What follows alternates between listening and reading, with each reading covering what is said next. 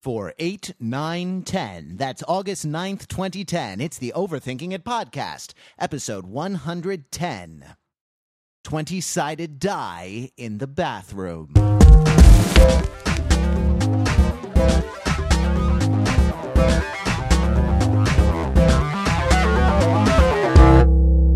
Welcome to the Overthinking It podcast, where we subject the popular culture to a level of scrutiny it probably doesn't deserve. From the bleeding edge of America, Los Angeles, California, I am Matthew Wrather, your host, here with a gigantic panel and special guest uh, to overthink the popular culture for you and to overthink uh, ourselves as we always do. Every podcast, said Jacques Derrida, is always already about podcasting and uh, every overthinking is an overthinking of the self.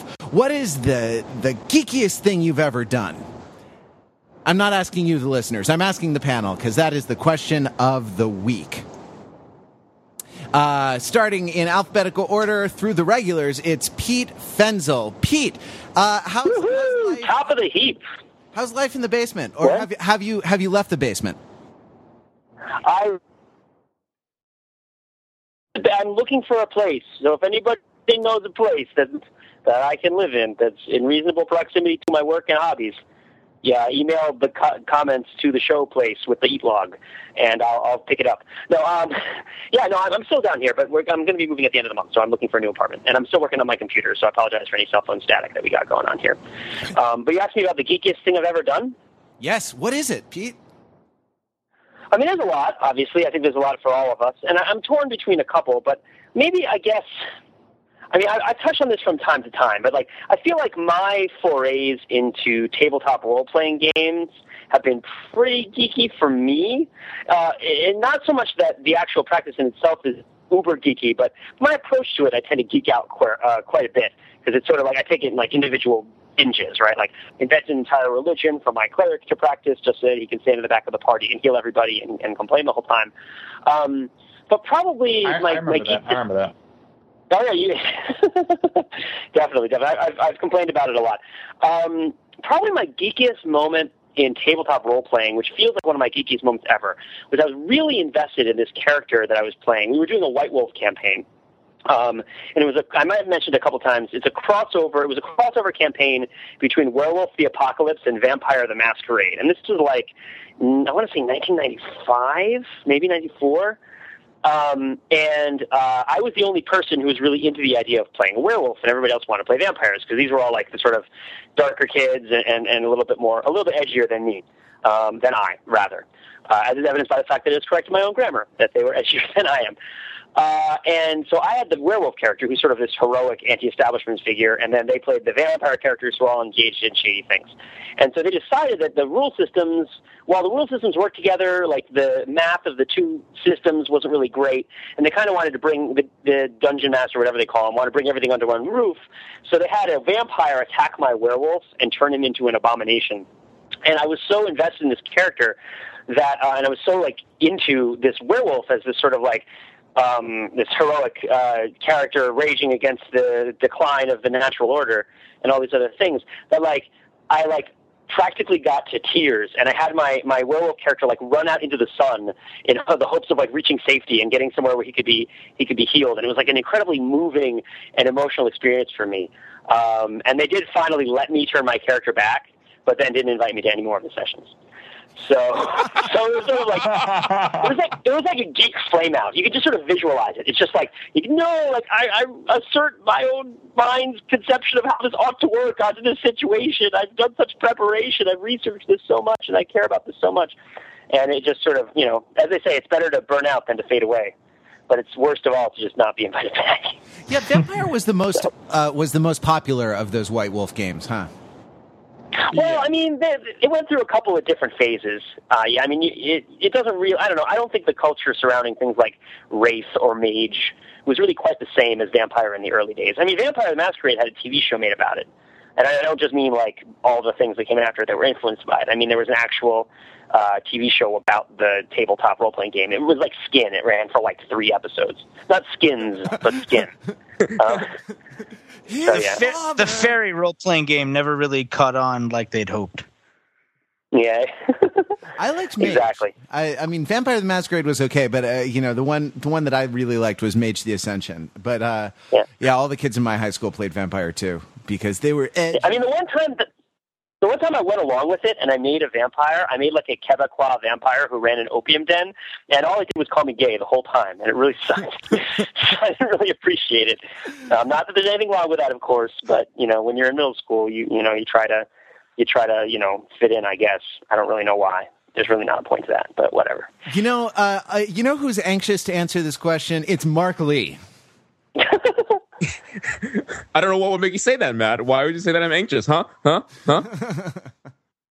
no. Okay, I'll answer the question. So it's interesting that, that Pete went with um, like extreme enthusiasm as his measure for the most geekiest thing that he does. Is that right, Pete? I figured, yeah, like sort of zealous, zeal in the pursuit of geek was one of the ways that I kind of Sure. modulated that. So, so I guess mine is a little bit different take, and mine goes. To, uh, my, when I think about the geekiest thing I've done, and think about the the most tinkering type of thing that I've done. And I, I honestly, as as much of a geek, I haven't done a ton of you know hardware or software. The extreme measure Star Wars Flight Simulator game.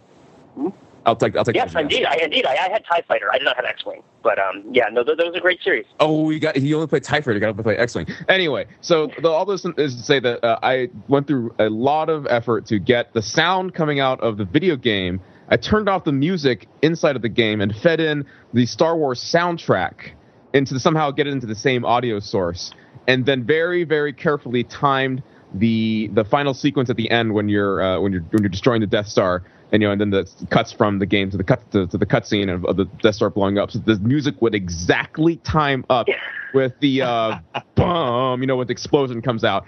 Um, and I, it's been a solid like at least a couple of hours or so, like replaying the, the episode and then hitting play on the tape, guess at the exact right moment, uh, so that all that would would come up, and then just ah, the cinematic glory that that was hearing John Williams' actual score instead of the tinny MIDI sounds. Uh, oh, that, that that takes me back. That was pretty geeky. I did that. That happened. It was indeed. Moving along, Josh McNeil, great to have you back in the country. Uh, how was your trip? Um, you know, it was uh, sunny and uh, third worldy. It was lovely, um, but uh, it's it's great to be back here with Skype and access to the internet. Um, it's amazing how addicting those things can be. Oh, you're away from the internet? I, I thought you were just being a dick. Yes, yes. Oh, As did- Mega Burn. yeah, you know, you know when you fail to change your voicemail message, so do all of your work contacts. Um, I came back to some angry voicemail. Um, the geekiest thing I've ever done was probably actually uh, it was with some of you, and may have in fact have been not you, Matt, but was uh, was performing Oedipus Rex as a halftime show Oh, at, a- man. at a, at a uh, Ivy League football game. Uh, we did uh, we did a 10 minute version of well it was supposed to be it was supposed to be an 8 minute version. It turned out to be like a 16 minute version of uh of Oedipus Rex which was completely incomprehensible to the 20,000 people in attendance but was truly um, was a lot of fun to do. And and as, as sort of it was sort of like a a uh it was an it was aggressive geekdom at its best I think I did love when we formed the giant eye and then rolled a giant piece of red paper out of it so it looked like it was bleeding. Was that when we played I Wish I Knew uh, What I Know Now when I was younger? Is- Yes. yeah The other Yeah. thing, uh, the other thing, the, the other, the other song was, um, uh, I can see. well, ironic, Now. but Oh yeah, I, oh yeah, I think Oh, I can see clearly now. Yeah, yeah, yeah, yeah. That was, So- ironic. That was fantastic. I, I, as I recall, I played the role of Oedipus in that, and Pete Fenzel played the role of Creon, Yes, yes. King Creon. Oh, that, Yep. uh, that is fantastic. Uh, yeah, yeah. F Princeton. John Perich. What up?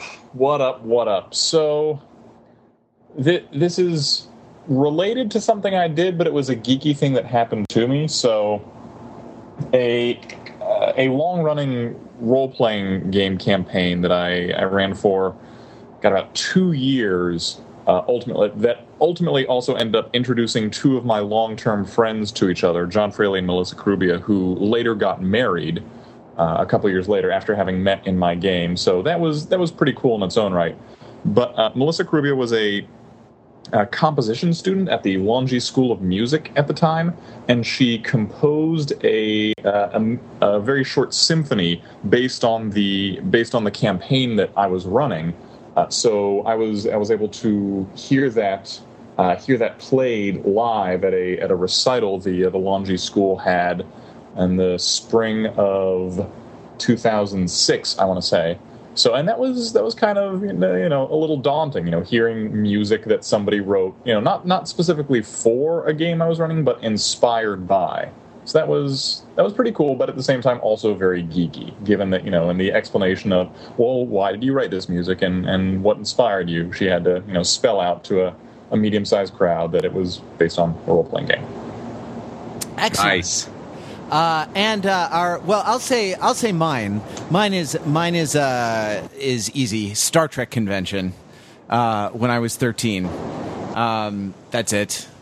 I, I, I, went back. I've, i mean, I've been to several, but that, that particular one, uh, being 13 and going around and, you know, doing things like buying, uh, buying 8 by 10 glossies that have been autographed of Brent Spiner for $40 or something like that.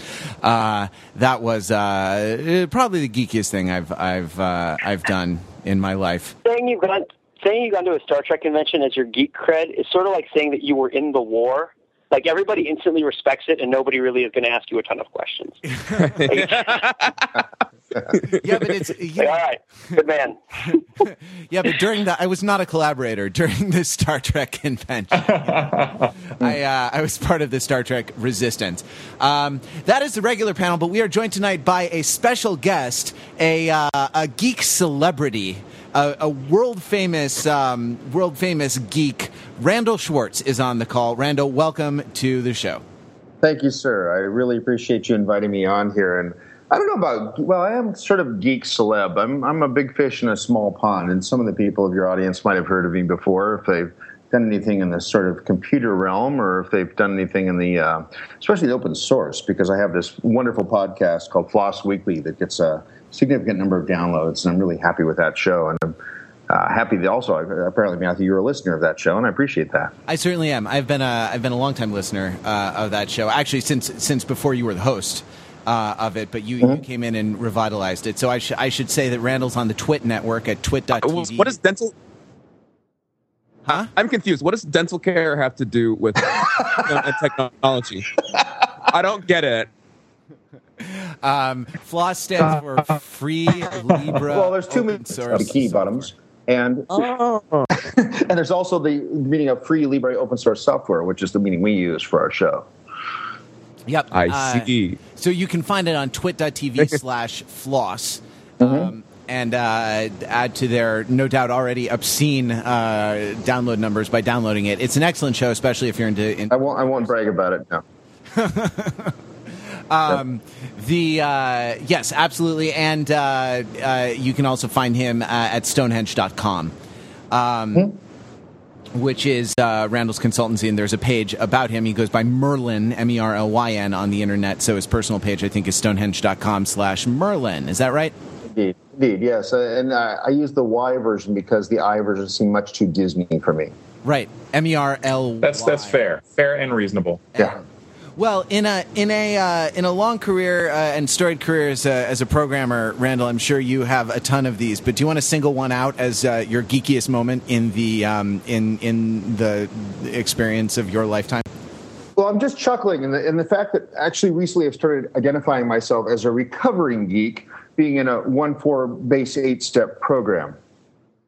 oh. and I think very nice, very nice. moment just there. Okay, there you go. Guys throwing heat. got, I'm tightening my, I'm loosening my collar and tightening at the same time. Like, man. we'll just go with that. Excellent. Um, Well, super. Uh, that is great. If you want to add your geeky voice to the geeky conversation, you know, it's funny. The um, no one made a math joke, or no one really made a computer programming joke, right? Like, Wait, uh, well, what's I missed it? I, that was a math joke. What do Yeah, you mean? and, no, and uh, so except for I mean, no one, uh, no one on the regular panel. I, I mean to say, Randal, Randal made a math joke. I was, I was expecting something a little more, more mathy. But we're sort of, we're talking about two different kinds of, of, uh, of geekdom, right? Sort of mathletes geekdom versus um, obscure pop culture geekdom, right? Well, uh, you know, if you have to ask me what geek is, I've been working with Neil Bauman for a long time now, and he runs geekcruises.com, which is now retitled insightcruises.com. We've uh, gone over 50 cruises, and we've had geeks. And the real definition of geek that he uses, which I really like, is people who are way more into whatever they're into than most people are, even their, you know, fanciest hobbies. I mean, it's something about just the obsession the geeks have to really be into whatever they're into. So you could be a geek about cooking, you could be a geek about computers, you could be a geek about television, you could be a geek about pop culture, like you guys apparently all are. Um, you know, that's that's what geek really means. But I, I- there's got. I'd, I'd, I'd, uh, can I? I would. I would add also to that that the obsession also has to touch on some elements of of esoterica. So, for instance, you can you can be a geek about cook. You can be passionate about cooking, but it's the geeks about cooking who are you know really obsessed with I don't know like medieval medieval techniques of rendering things over fire. It's like your typical Alton Brown, Rachael Ray, Padme fan is is not. Uh, it, it wouldn't really be called a geek. No, or I for agree. instance, you can To, you can to be put a, that in, to put that another way, could you be an NFL geek? Yeah, that's, Is there uh, such a- that's the thing. Alton Brown. Alton Brown counts as a geek because uh, because of the way that he will build a you know home smoker out of a shoebox and a and a thing. I mean his you know his acquaintance with power tools and you know his his kind of DIY orientation. That guy is a geek. I I, I don't think he belongs in the same breath as Rachael Ray. But uh, Well, but I think yes, but I, I wouldn't I wouldn't say that every fan of Alton Brown's is a geek unless they duplicate his methods. Yeah. fair enough. But What yeah, would be no, really geeky is if you wrote Alton Brown, Rachael Ray fan fiction that had an erotic twist in it, where like they're they're like cooking together, and it's like, oh no, where did my shoebox go that I need for making my eggs Benedict? And she's like, I think it fell off with my shirt, and then it's all it gets all. Then they start braising, which is when it's really hot on the outside. I, I don't even know. Except then they take it back out of the oven, the other oven that already has it done. I mean, that's interesting. Right. Yeah, it, it is definitely. I mean, if, if there's something already in the oven, that's that's a whole different thing, and I'm not really into that stuff. But if you are, like, go for it. Uh, Definitely, Yeah. definitely. yeah. but which, which I mean, I feel like I don't know. Uh, just to, okay, go ahead. no no no you go. Oh, I was just going to say, I do. Well, I feel like this this definition that's been offered for sort of a, a broad enthusiasm. While I feel that it is, it has a certain accuracy to it. It, it also seems to have a bit of, and I'm just playing devil's advocate here, a bit of an imperial bent. As in, we're expanding. There's like it's sort of like a political statement to expand the sphere of what. I mean, geekdom in, in for me is also kind of a. I think of it as, a, as an extension of the idea of nerddom, right, which is a sort of more constricted notion um, that, that's sort of the predecessor to geekdom. Um, and and the, the geek definition seems to me to sort of aspire to a broader um, mainstream consensus, a, a broader advancement of uh, an acceptance of geek culture. I, I, while I applaud what it's trying to accomplish, I wonder whether we're really being sincere by saying that um, somebody who has a, a given enthusiasm for whatever it is that they really care about uh, is really in the, the full diachronic sense of what the word means. I, I agree. You know with I you. I agree with you. Actually, Yeah. I, I think that actually the that the definition of geek that I gave a few minutes ago was in fact an attempt to sort of uh, allow it to be okay to be a geek rather than being the sort of uh, you know uh, Animal House nerdism that was originally there. You know, the, the nerd was the was the, the the counterculture character, and now we see, of course, that first if you know ones and zeros, you're much more accepted in culture today than you were, say, 20 years ago. But I, I think, you know, in a sense, though, geekdom, the, the ability to kind of really be an expert in what you're passionate about, uh, passionate enough to spend, you know, all of your waking hours other than your day job, and then, then maybe even migrating your day job to be this thing. That's, I think, I think that's an acceptable version of geek that actually sort of fits today. Yeah, I would love to see a broader integration aesthetically and culturally between geeks of different bents. Uh, under this definition. Mm-hmm. So, say people who are really into, like for instance, I knew a guy once who was really into giving tours of the Currituck Sound, and he knew all the different kinds of snakes, right? He and he he lived and breathed the Currituck Sound. And he loved to sort of kayak around and walk around. This is an area in North Carolina. Uh, between the Outer Banks and the mainland of North Carolina, near where I used to go on vacations with my family. Mm-hmm. And, and this is a guy who was just really enthusiastic about what he did, to the extent that it kind of put him on the fringe of society a little bit but I do feel like while it can fit this kind of imperial definition of what we aspire, like the direction we want to see geekdom going in, right? This sort of broader acceptance of ourselves and of others, which is admirable and something we should advance. I wonder whether the aesthetic hasn't quite caught up. Like we haven't quite built the epic that it, that you know creates this reality in which this guy can coexist with somebody who goes to Star Trek conventions. Well, um, I mean, maybe if he were like, it's funny. I think about it. I'm like, if he's really skinny, then yes. But if he isn't, then no. You know, like, like yeah, there's some weird aesthetic parts about geek that fit in there, right? Like, like if it has to do with math, and there's no real reason why it has to do with math. But there's a lot of geeks have no math knowledge or experience, really. Here's, um, here's the real bottom yeah, line, though. The real bottom line is, do chicks dig, dig it? You know, if chicks dig it, then it's a good, it's mainstream. Yeah, that's what we're all doing, right? It's like in Finding Forrester, like, why do you read your writing? Like, to get laid! That's why you're doing it. so, geek, geekdom is mainstream the moment chicks dig it, okay? That's really the bottom line. Yeah. I guess, I guess definitely, there, definitely. there's a... That's what they said about Ashton Kutcher, right? It's like he started with the game and when the chicks beginning went mainstream. But yeah, yeah. So that's the direction things go in. I, I, no, I mean, we, we're we're we're joking. We're joking. We're, we're doing this tongue in cheek. I are we? Are we? I don't know. we all la- we all laughed afterwards. That's what I took it as.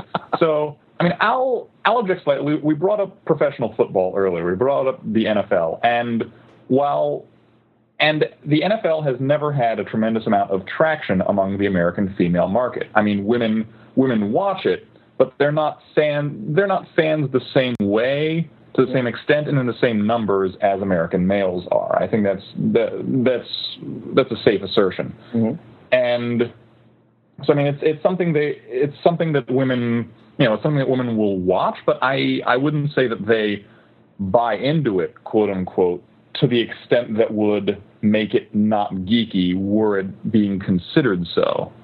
And I know I've just I don't know. Better complicated. I don't know. Have you spent Have you spent a lot of time on Match.com and like seeing all the pictures of the girls in the football jerseys? Uh, no, they're I out have, there, man. No, I haven't. wait, wait they're out there. Yes, yes. Go ahead. Yeah, and then they ask you. They ask you whether you like the Patriots, and you're like, not really, and then they never even message you back again. It's like you refuse to let them turn your werewolf into an abomination or something. but, this must be an East Coast thing. I don't get that on the West Coast. uh, the girls who like football. Yeah, I don't. know. It must be some mm. tribal thing, you know. Actually, my my, understand, my understanding is it is it is in part a a New England thing specifically. Ah. I uh, I did sorry a minor biographical side note here. Uh, a, a novel manuscript that I wrote a couple weeks ago. I you know sent uh, brought to an agent at a conference to pitch. Wait, wait, and John. The do, you mean, do you mean that you wrote the novel manuscript a couple weeks ago, or that you brought it a couple weeks ago to the agent? Brought it a couple weeks ago to the agent. And he wrote it that morning yes, it was that good. And the the protagonist was a, a female uh, Bruins fan, a fan of the, the hockey team, the, the Boston Bruins. And the agent just wasn't having this. Like he he looked at it and said, like, so so it's a female hockey fan, and looked at me like I I proposed she had a third eye. And I said, yeah. Whereas you know, most of the Bruins fans I happen to know are female, but I think that oh, yeah. I think that's just in New England. I mean, the Red Sox fandom is also very strongly is also very strongly divided between males and females in New England. Uh, there are more female Patriots fans than female football fans than any other team I know. So to get this to get this back to to get this back to geeks and pop culture, I suppose there is a broader female acceptance, but I I would say I would say it has more to do with I, I think it has more to do with social skills. I'm going to put it out there. Geeks are primarily known for, in addition to their passion, not having social skills. That's how they're passionate about this one obscure thing because they won't stop talking about it. Mm, exactly. I, I feel like we're also talking about Asperger's syndrome as well. Uh-huh. Did anybody else think about, about this obsession, lack of lack of social skills? Yes. Maybe it's just me. Are you expanding the spectrum, Mark? Are you making the spectrum even wider to include a variety of other things that are unrelated? Such as sandwiches? I don't know.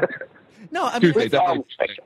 I mean, Pete Pete said something before that I think is is worth returning to, which is like the diachronic sense of the word, and I think that we have to like nerd, geek, uh, you know, all these these words uh, have. Um, have evolved over time from like anyone into computers or like Coke bottle gases, uh, Coke bottle gases, Coke bottle glasses, The- the and- like the Mentos thing with the fountains. Yeah, yeah, yeah. Coke bottles, yeah. Coke bottle gases. Yeah, absolutely. Viral video success. Um, uh, you know, Revenge of the. I was thinking of like Revenge of the Nerds. I, in fact, you could trace. You can trace a. Um, uh, let's say you can trace a, uh, a trajectory from Revenge of the Nerds to Sneakers to the girl in Jurassic Park who says, "This is a Unix system. I know this." To uh, With the graphics UI that's only on the SGI machines. Yes, exactly. right yeah absolutely that yeah that girl had a lot of experience with silicon graphics uh the, the two um uh oh i don't know what's a more recent example to you know oh uh, Well, there's the You, uh, side to that, too. There's the The, flip the ele- uh, oh, When you- sorry, go ahead, Mandel. when you look at uh, when you look at like uh, weird science, which is geeky, uh, and you had the beautiful girl, but the girl wasn't really geeky. She was just the result of geekiness. That was kind of cool. Yeah. right to uh, Choose an object of geekiness rather than a subject. to Allison Scagliotti in Warehouse 13 let's say right Oh, yeah. who is uh um you know who is this sort of representation of like uh technical knowledge computer computer knowledge uh on that show. Uh and who is herself a beautiful girl but um who you know is kind of socially awkward and like you know dropped out of school didn't fit into the kind of didn't fit in. Like there's an element i guess it's an element of uh, I, I mean i wouldn't go so far as to pathologize it by by calling it asperger's syndrome but uh, but let's say that it's a um let's say that it it uh uh, it's it's an obsession with the subject that leads to you not being able to fit in in a certain uh, in a certain um, context, right? Now, this is of course uh, Well, take a look at Angelina Jolie's character in Hackers. Okay, she was cute and she knew her stuff, but she was a bit odd. I mean, she was odd to be hanging out with that group. She and she was just she was smarter than most, but you, I think that's. I think you're hitting the nail on the head. That it really there's something about geekiness that's about not quite fitting into the crowd because they don't recognize what that we're focusing all our time on.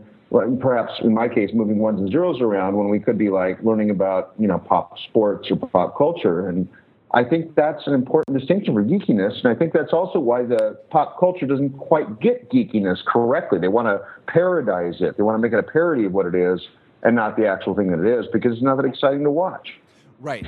I mean, this this also reminds me of some other stuff when we're dealing with generation gaps, and like, I mean, the generation gap between, say, even myself and people who are like 15 years younger than I am, or, or 10 years younger than I am. Like, I wonder whether we've mythologized the geek a lot, and like the nerd a lot, and people who are self-described geeks and nerds now are, are dwelling off of a, a myth to an extent. But I wonder whether we've also mythologized the crowd right? Like, I wonder whether the crowd really exists in the sense that we think of it existing. Maybe it's not so much. Maybe the geeks have changed somewhat too, but the idea of there being like a, a, a hegemonic, uh, and I use that word in every podcast, of course, so drink, um, a hegemonic group of kids who enforce the way that people ought to act. I mean, if if we can sort of conjecture that the civil, you know, the, the experience culturally of the young is similar in any way to the experience culturally of the old, they've probably experienced fragmentation not dissimilar to the fragmentation we've experienced in adult life that's been encouraged by the internet and by the breakdown of, of network programming to cable programming, specialty entertainment, boutique shopping, all this other stuff, trying to do value-added propositions to targeted markets, marketing, all the different things that have shattered adult, uh, large conglomerated adult cultural groups have probably shattered the groups of the young as well to the extent that maybe there really isn't so much of a crowd anymore. Maybe the crowd is a boogeyman that we tell people about to, to scare them so that they, they feel like they have to go and buy the latest um, Arcade Fire album so that they don't, so that the crowd isn't going to come and get them or something I along those lines. I, I think the there's crowd has always been a the crowd has always been a myth. There's never Hmm. been that group of people who define culture, but like when you're a teenager and you're confused and you're hormonal and you don't understand what's going on, it seems like there is. yeah. I, And I I, mean, that's where all of that comes from is, is we feel like there must be some, someone who understands what's going on. Sort of the process of becoming an adult is realizing that no, that's not in fact the case.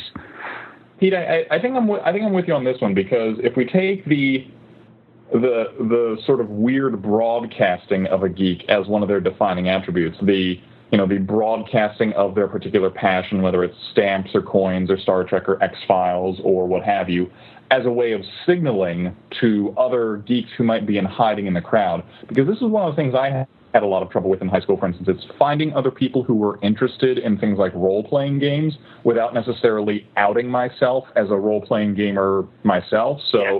there was always that weird sort of tentative conversational yeah. dance, you know, wide, wide stance, man, wide stance in the bathroom. That's how you find them. but but you know now now with the no, it's a twenty-sided die in the bathroom. If you had a twenty-sided die in the bathroom, you were yeah, exactly, exactly. Because like, yeah, why, do you, why do you have that twenty-sided die? There's no other reason. It, so, I mean, the the wider prevalence of things like social media makes it mu- makes means there's much less of a need for that sort of signaling. You can reach out and just say, hey, you know, who are all the who are all the gamers in the Boston area? Who are all the gamers within my Facebook social network? Uh, things like that. So there's I, I would imagine, you know, geeks no longer have to run that risk in finding their niche. They can much more easily find that niche online. So, yeah, perhaps it's less of a perhaps it's less of a type. Yeah, and I mean, I made a joke, but and I but I, it's one that I drew not out of disparaging comparison, but out of encouraging comparison. But I do think that the experience of people with all, you know, what might be I don't even know what to call it anymore. What might be phrased as uh, in some context as alternative sexualities have experienced a similar change in their ability to broadcast what they want to people and, and their ability to find other people who share their interests or promote the things that they want to promote. And it's really interesting that, I mean, when I was in high school, there was a pretty big divide between the idea of people who were interested in sex and people who were interested in nerdy things. But it seems like they've followed a fairly similar trajectory like people who are really interested in their sexual identity from a very young age and something that's really something they identify themselves as and people who identify themselves by their you know their intent interests no, wait a right? second. like there's just there's something they have in common which is kind of fascinating. Wait a second. you're claiming that people who are interested in geeky things were not interested in sex as well. Come on I'm saying that they aren't interested in, in sex as a in the hobby of sexuality as a self-identifying characteristic. okay. I guess I don't know. I, I felt like it wasn't okay for me to be uh, interested in like actual real life sex in the same way it was inter- okay to be interested in like you know okay. boys will be boys situations. But that's a whole other conversation that we can get into if we want. We don't have to. Yeah. I don't know if you guys share that sentiment at all or not. I know Belinkie doesn't. I'm sure he was you know he was born uh, making eyes to the ladies, but. And just um, just for the sake of our, our adolescent listeners, because we do have a, to, to my continual surprise, a, a fairly decent uh, high school following. Nobody in your peer group knows more about sex than you do. I promise you. Everyone's bluffing.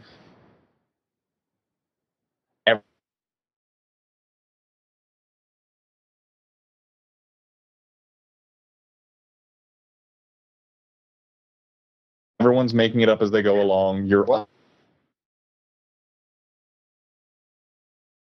all you're all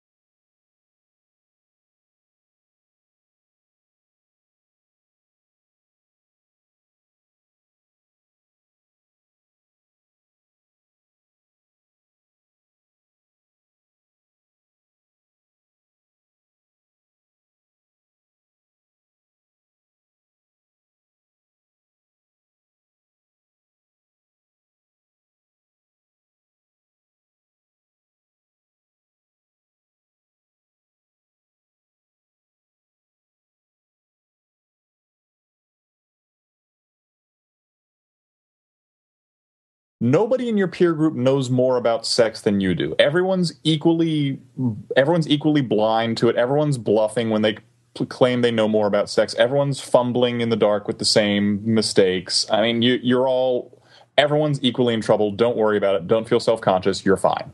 And uh, right, and of questions. There's this magical thing called Google that will explain everything you need to know. Here's it. Actually, no. Actually, no, wait, that's right. We you didn't we didn't have Google back then. So sorry, let me rephrase. You guys are all infinitely more knowledgeable about sex than we were at your age. You guys are way ahead of the curve. You're fine. Don't worry about it. The um, I, I, here's a pro tip though for you if if you are an Pro tip.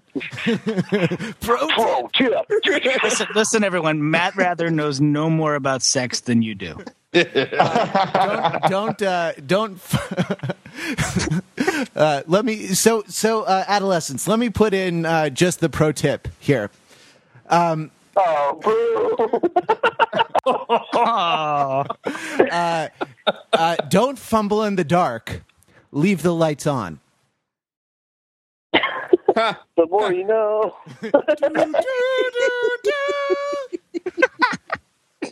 Awesome.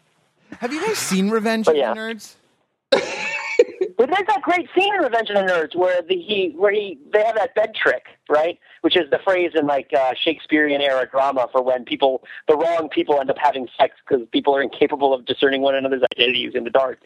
Um, and, and it's where the guy in the Darth Vader mask has sex with the cheerleader, right? And like, and, I mean, it's one of those '80s, ha ha, funny, funny, but in real life rape situations. um, where, where the guy, where she oh. asked him why he was so good. Remember, he, she asked him why he was so good at sex, and he says, "Well, the Alpha Beta boys, you know, they always think about sports, and we always think about sex." Um, so there's definitely like uh, an interesting uh, uh, self-possession, I suppose. Although I guess that's what's you know, the jokes just keep coming, and we need to we need to make sure we stay on topic here. It gets distractible. one thing we were talking about earlier, I wanted to return to is that the the idea of sort of the female hacker character, because one of those is, is figured really prominently in pop culture lately, which is the the girl with the dragon tattoo books. Have any of you picked those up? no I keep I've read. meaning The, to I've read the I- first two of them. I've read the first two of those. Yeah. yeah They're they're actually quite good, and the character of I, I'm not going to pronounce it right because it's Swedish, but it's Lisbeth something. Um, Lisbeth Salander. Yeah. Salander is is sort of um, she you know had sort of a tragic childhood and is completely socially inept to the point that she's sort of hospitalized for it.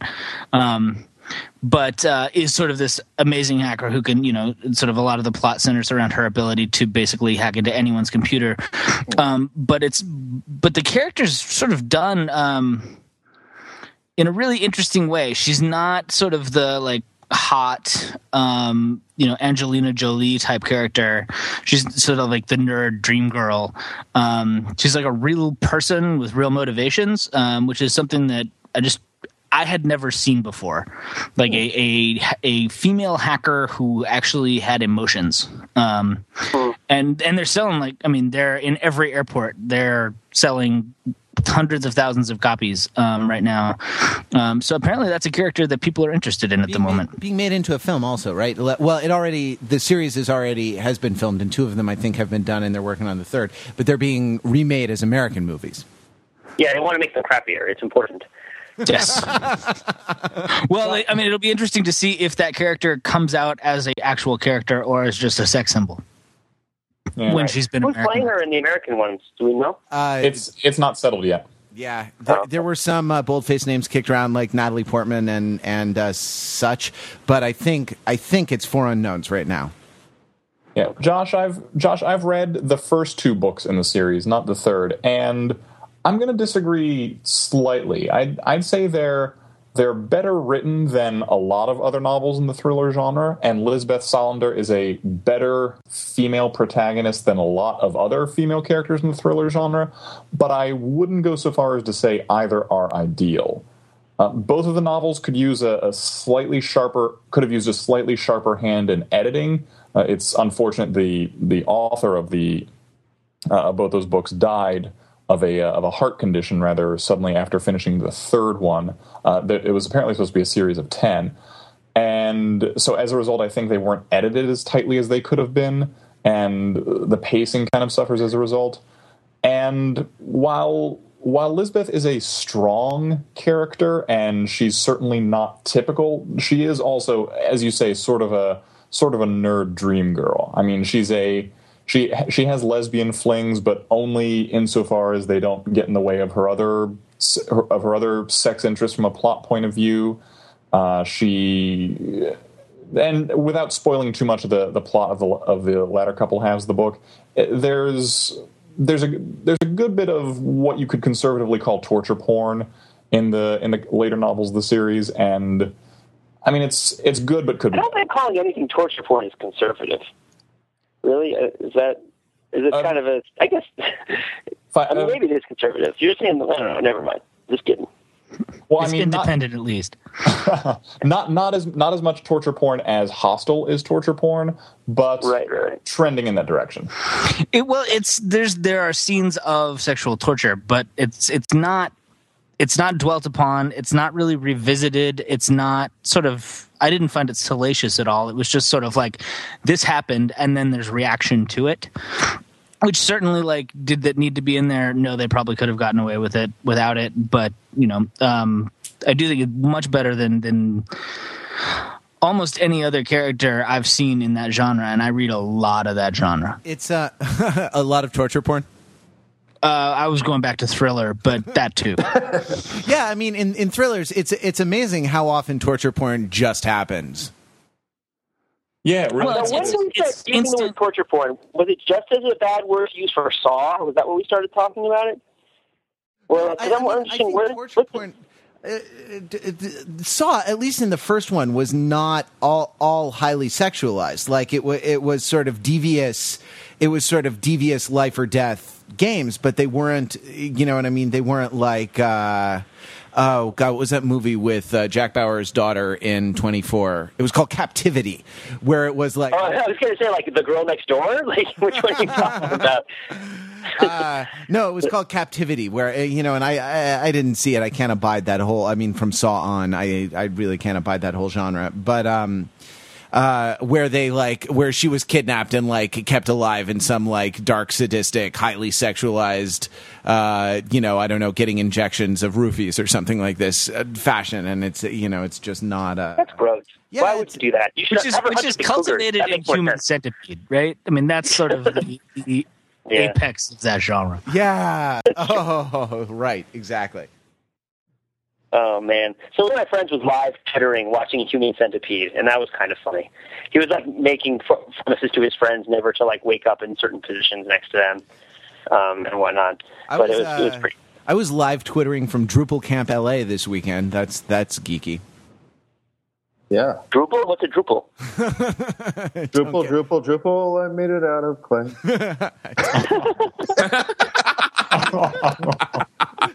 Have you been gelded? Is that what's happened? What's going on? Don't get me started. So there's this whole there's this whole class of of uh, more um, more recent entertainments that that deal with computer people uh, specifically as uh, you know as positive figures or uh, you know as kind of uh, shaman, right? Who um, who uh, have um, you know special abilities, and I'm thinking now of like Penelope Garcia in Criminal Minds. I'm thinking of uh, the blind guy. Oh, what's the character? Auggie in the new USA show Covert Affairs. Uh, these people who can kind of do amazing things with computers, um, with you know these kind of Minority Report style user interfaces that don't don't actually exist. And it's not that the things that they they can't do. Uh, that they can do don't exist, right? Like I'm sure the NSA is monitoring this very uh, this very call, and I would like to. Uh, Hi, say- Chloe. Tell Jack that he needs to pick up eggs on the way home.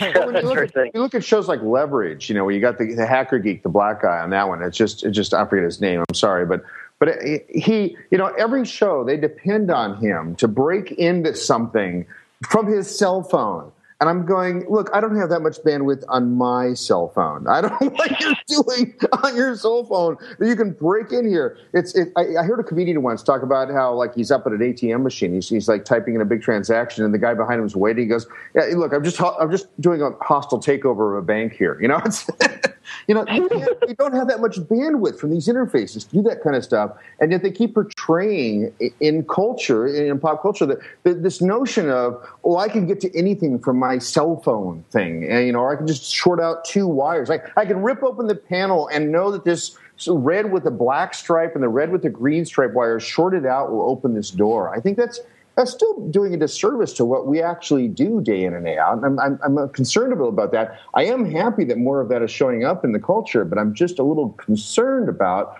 how uh, mystifying we must appear to be written that way.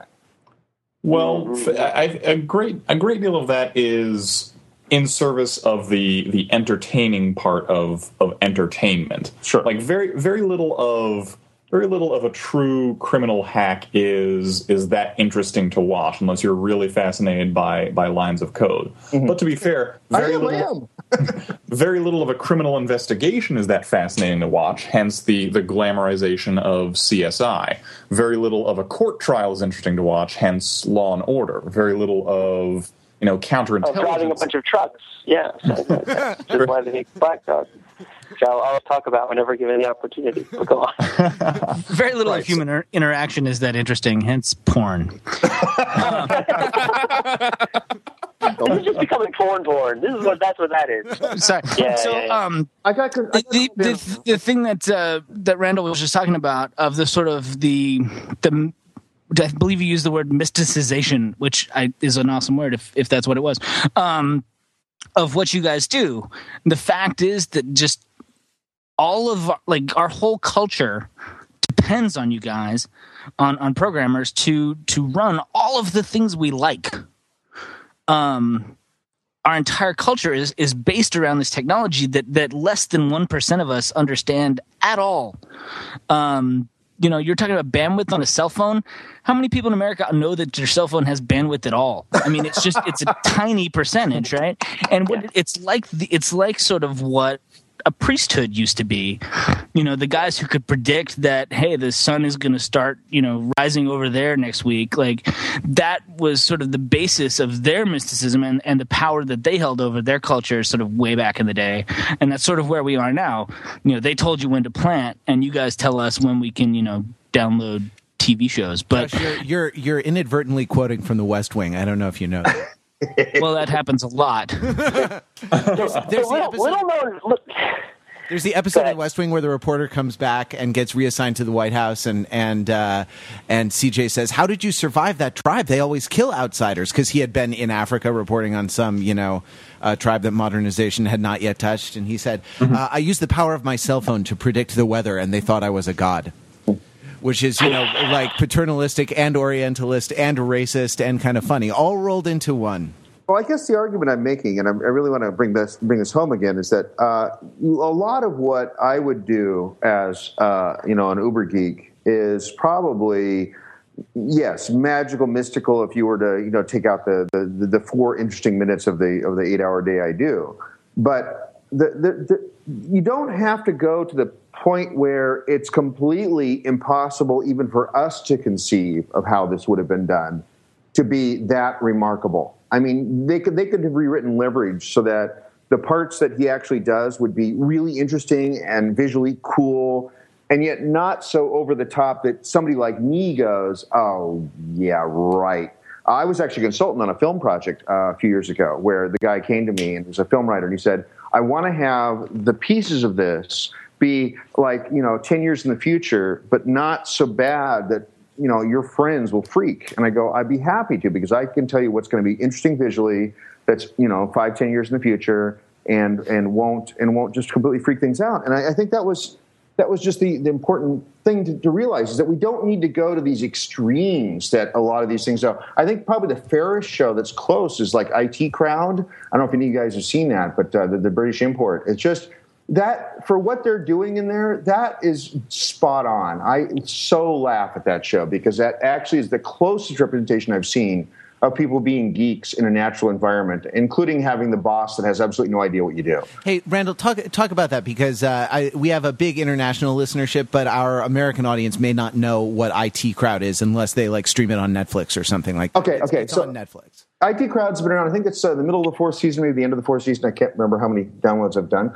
Um, but basically, um, these guys, there's two guys, and, and, they live in the basement of this. Uh, they don't live. They they work in the basement of this, you know, uh, nondescript corporation that is, you know, run by the usual crowd of idiots, and they they're both very geeky, uh, incredibly so. One is clearly you know, Asperger's plus, if not, you know, full on autism. You know, one guy's, and the other guy's kind of a merging guy. He can kind of get out there a little bit more, but but they all have, they both have mannerisms that are so like every single IT guy I've worked with, and I've been the IT guy a few times, so I can't say that's completely about somebody else. Um, but but and they're managed by a woman who got hired the first day to be in some department and ended up being in charge of IT, and she knows absolutely nothing about computers. In fact, you know, they the the, the first uh, show, the first scene. Uh, they wander in to have her talking on the telephone. It's an old it's an old gag, but it still works. She's talking on the telephone, blah blah blah blah blah blah blah. And they they they then you know after she finally hangs up, she says, "What do you want?" And she says, "Well, I'm here to hook up your phone." You know, so it's that kind of interaction, just old classic comedy. Uh, very fast paced, very good. Uh, a lot of uh, I forget the name of the meme, but they do something early in the show and they don't reference it until later, and they'll have like six, three or four parallel themes all the way through the show. Very well done, very tightly written. Uh, even a couple of longer arcs that represent four or five show arc kind of things. And what I but what I like about it is these two guys are clearly the classic IT guys, but there's nothing way out in their terminology. I mean, there, there's clearly some people working behind the scenes on the show that are like me, and that will temper what they're saying so that it actually mostly makes sense. And, I like that about this show that they've actually hired a writer or they've hired a writer consultant who is actually not, not just putting, you know, not doing Star Trek uh, gobbledygook, not doing Star Trek jargon that, that, that was uh, classic in that show, but they're doing stuff that actually makes sense, and it, it, it's it's fun that way. I, I, I, really enjoy the show because of that. I actually, and I'm kicking off, laughing, you know, laughing my ass off, literally. Well, no, I guess not, because then I'd be thinner. But it's a great show. It's a really great show. Wait, Randal, as a as a sysadmin, I don't know if you do much sysadmining anymore. Uh, but to. yeah, uh, when you did, you didn't just reverse the polarity of the tachyon field. No, we didn't reverse. We didn't reverse polarity of anything. You're talking sparks there if you're doing that. Come on. I know that was the solution for pretty much every Doctor Who episode, but I'm not really going there. I mean, really.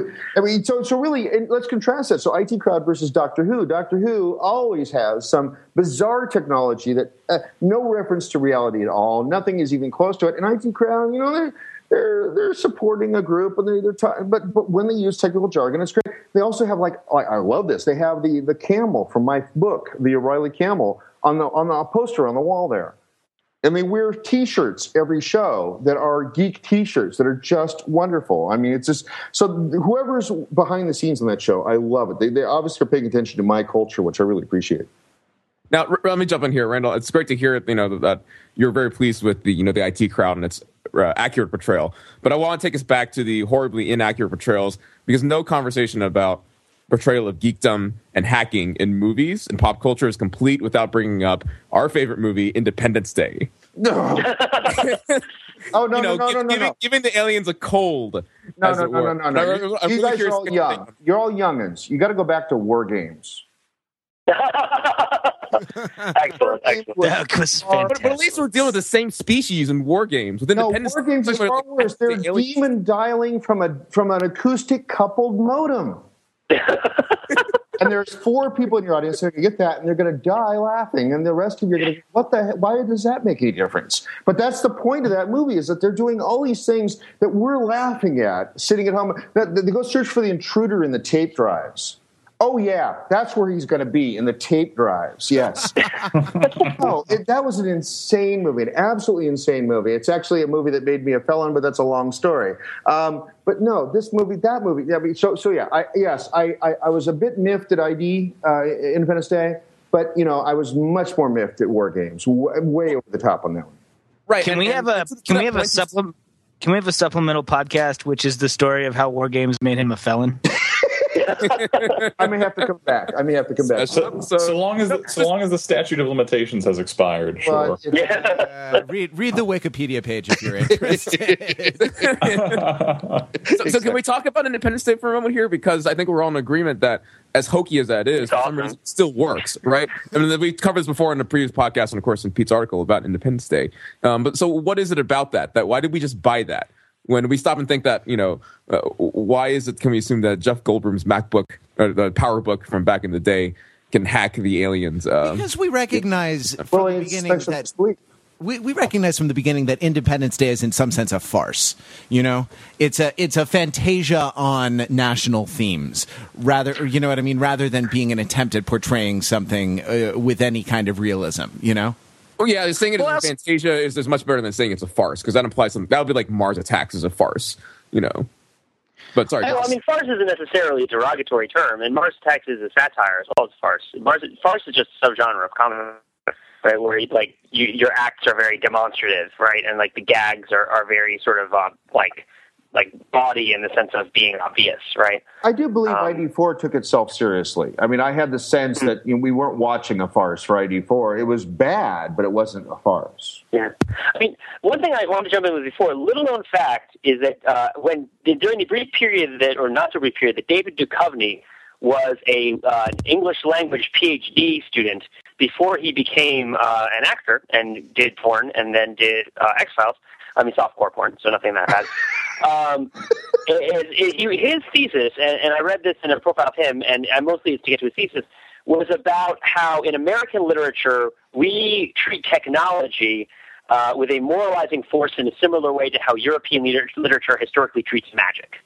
Right? That, that for Americans, technology has stepped in and has fulfilled the role of magic um, in our literature in like a bunch of very specific ways. And I mean, you can turn this is pretty. I think it's pretty obvious because the whole like Star Wars is a great example of this because the Jedi operate in a very like Arthurian model of, of sort of magical authority that gives them these powers with these magical swords, and at the same time you have these technological things that are happening that are all parallel to it. But even if you get more serious and think about something like like the Joads truck, like taking them to California, as this sort of like it's you know it's not quite a magic carpet, but you know the thing has has a, has sort of an animal nature of its own. It's it's it's it has almost some sort of soul like quality. There's something magical about how it's able to do this thing, and I think that the reason why Jeff Goldblum's hacking makes sense to us is because we connect the plausibility of technology in movies very much with its moral force. Like is it for good or for ill or why? Right? Like and and I think that's the sort of tradition of the storytelling that it dwells within right? That it doesn't really matter as much whether it's plausible as much as the intent behind it is commensurate with what it's trying to accomplish. You know, clap your hands and Tinkerbell will come back to life. That kind of situation. I think Um, you're right, Pete. Uh, I want to ask Randal a question here about sort of.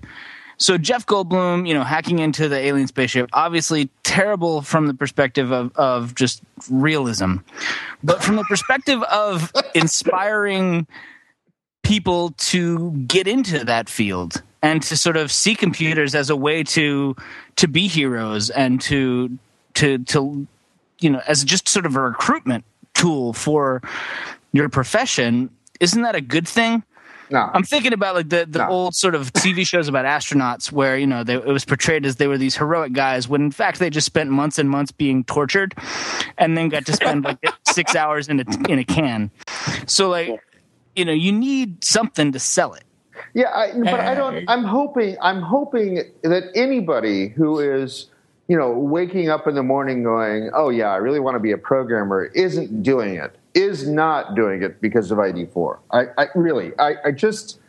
I just that, that that's so not what we do. That's so not even close to what we do. That if they're excited because of that, they're going to come in and they're going to say, "Oh my God, you spend most of your day debugging."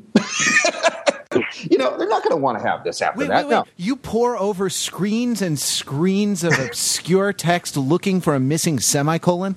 Yeah, right. So that's our, that's our culture. That's what we do. Isn't isn't that true of all professions though? I mean, I work in politics with a generation of people who thought they were going to be on the West Wing.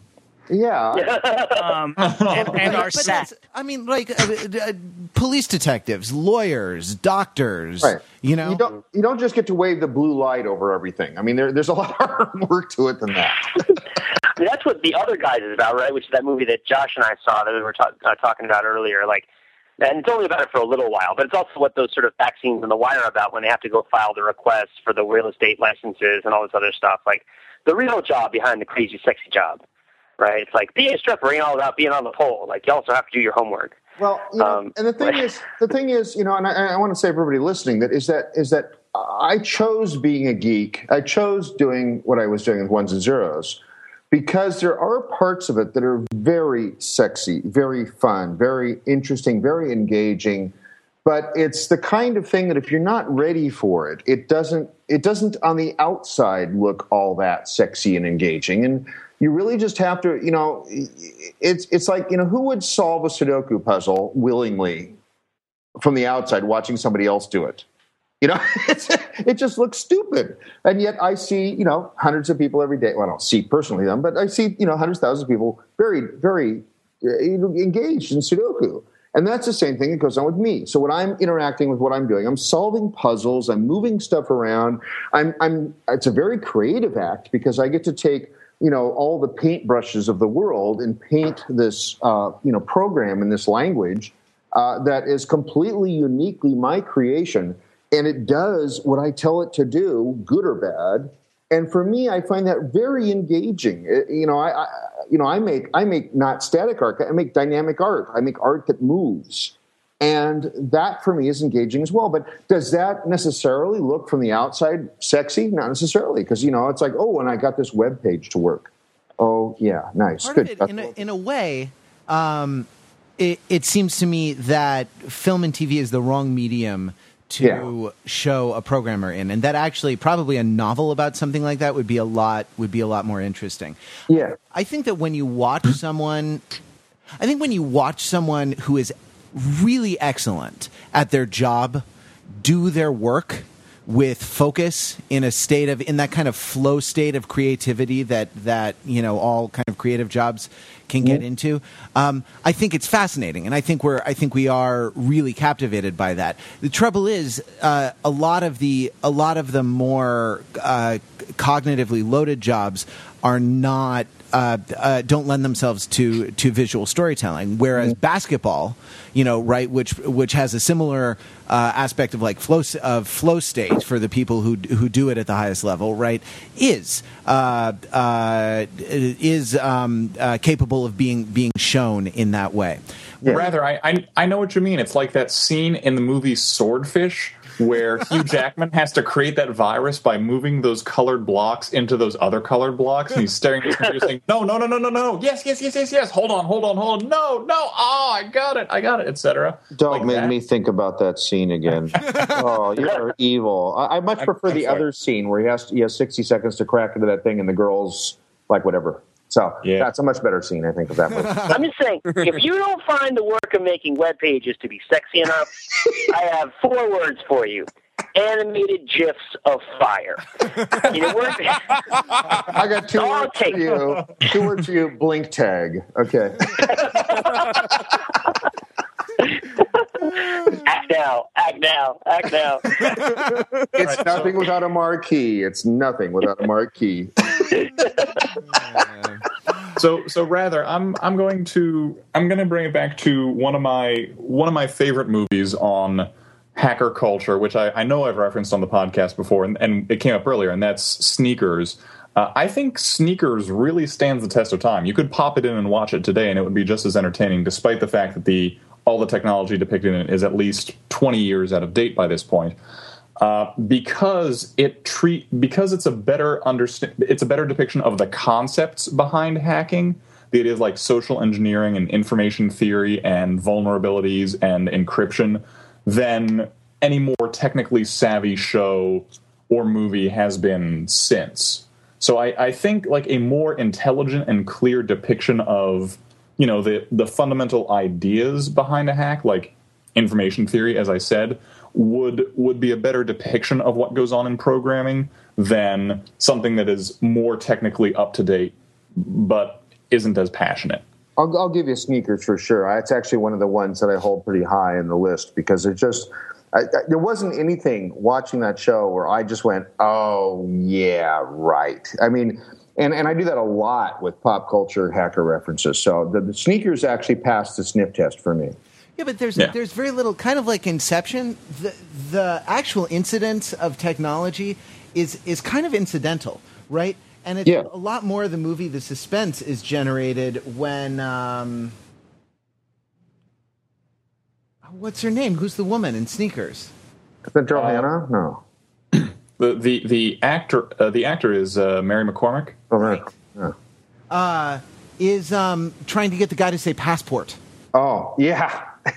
the whole sequence where he's trying to get her to, or she's trying to get him to say the entire sequence. They need to in, in, encode that uh, that phrase. They can get into the door. That was really cool. And if if um, uh, Mary McDonnell, Mary McDonnell, mary mcdonald yeah mary mccormick is someone else entirely sorry play disregard is, uh, Which is why they have different names. Yeah, that helps. but you know, right? If Wait, you guys talking about Mary Tyler Moore because she's awesome. if um if Kevin No. Mitnick is to be believed, you know, half of it or more than half of it, ninety percent of it is the human element. Uh, well, what uh, what element do you think is the most important? You should uh, you should join this conversation, you you nerds that are our audience, whom, whom we love. Uh, call us at 203-285-6401 or email podcast at overthinkingit.com. That's 203-285-6401 and podcast at overthinkingit.com. Many thanks, Randal. Thank you very much for coming on the show. Thank you for Yes, inviting thank me. you. Have a great time. Yeah. Yeah, uh, you can find him at uh, twit.tv slash floss and his personal page at stonehenge.com slash merlyn, M-E-R-L-Y-N. Uh, You he can follow me on Twitter too. he the Merlyn tweet- yeah, he tweets at Merlyn. Uh, we tweet at Overthinking It, and uh, that's also where we uh, have our website. What website you say? That's www.overthinkingit.com, where we subject the popular culture to a level of scrutiny. Is it probably Probably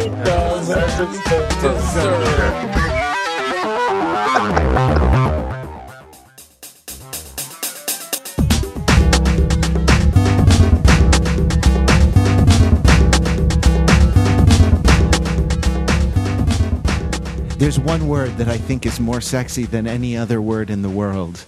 Would you say it for me? It's passport. Uh, passport? Passport.